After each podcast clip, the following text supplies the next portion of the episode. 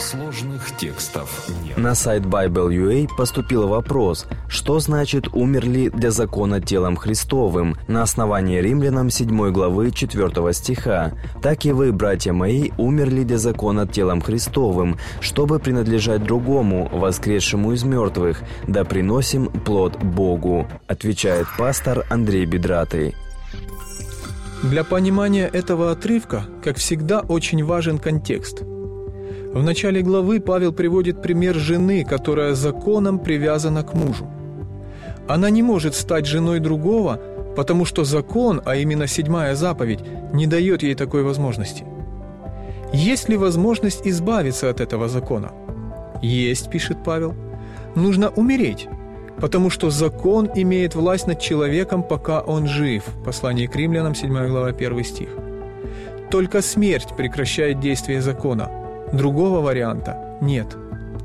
Но для Павла замужество в этой главе является только примером для описания того, как работает закон.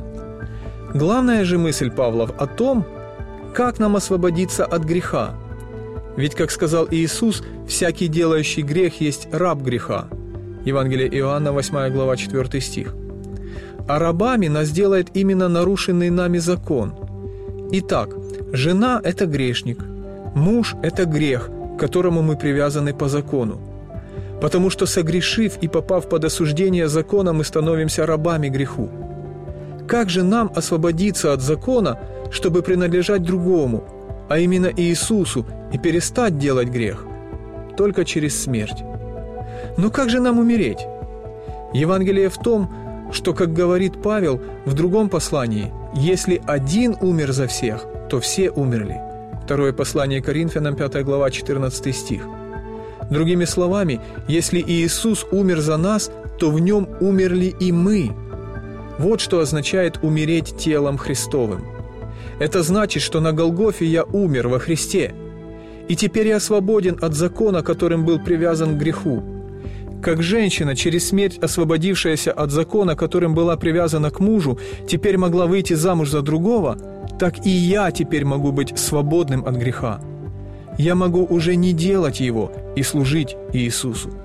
Нужно сказать, что основной идеей расширенного контекста этого отрывка, а именно 6, 7 и 8 глав, является свобода христианина от греха, которая была куплена для нас смертью Христовой. Не та свобода, когда можно не исполнять закон – а свобода от рабства греху, которая делает меня свободным и способным соблюдать закон.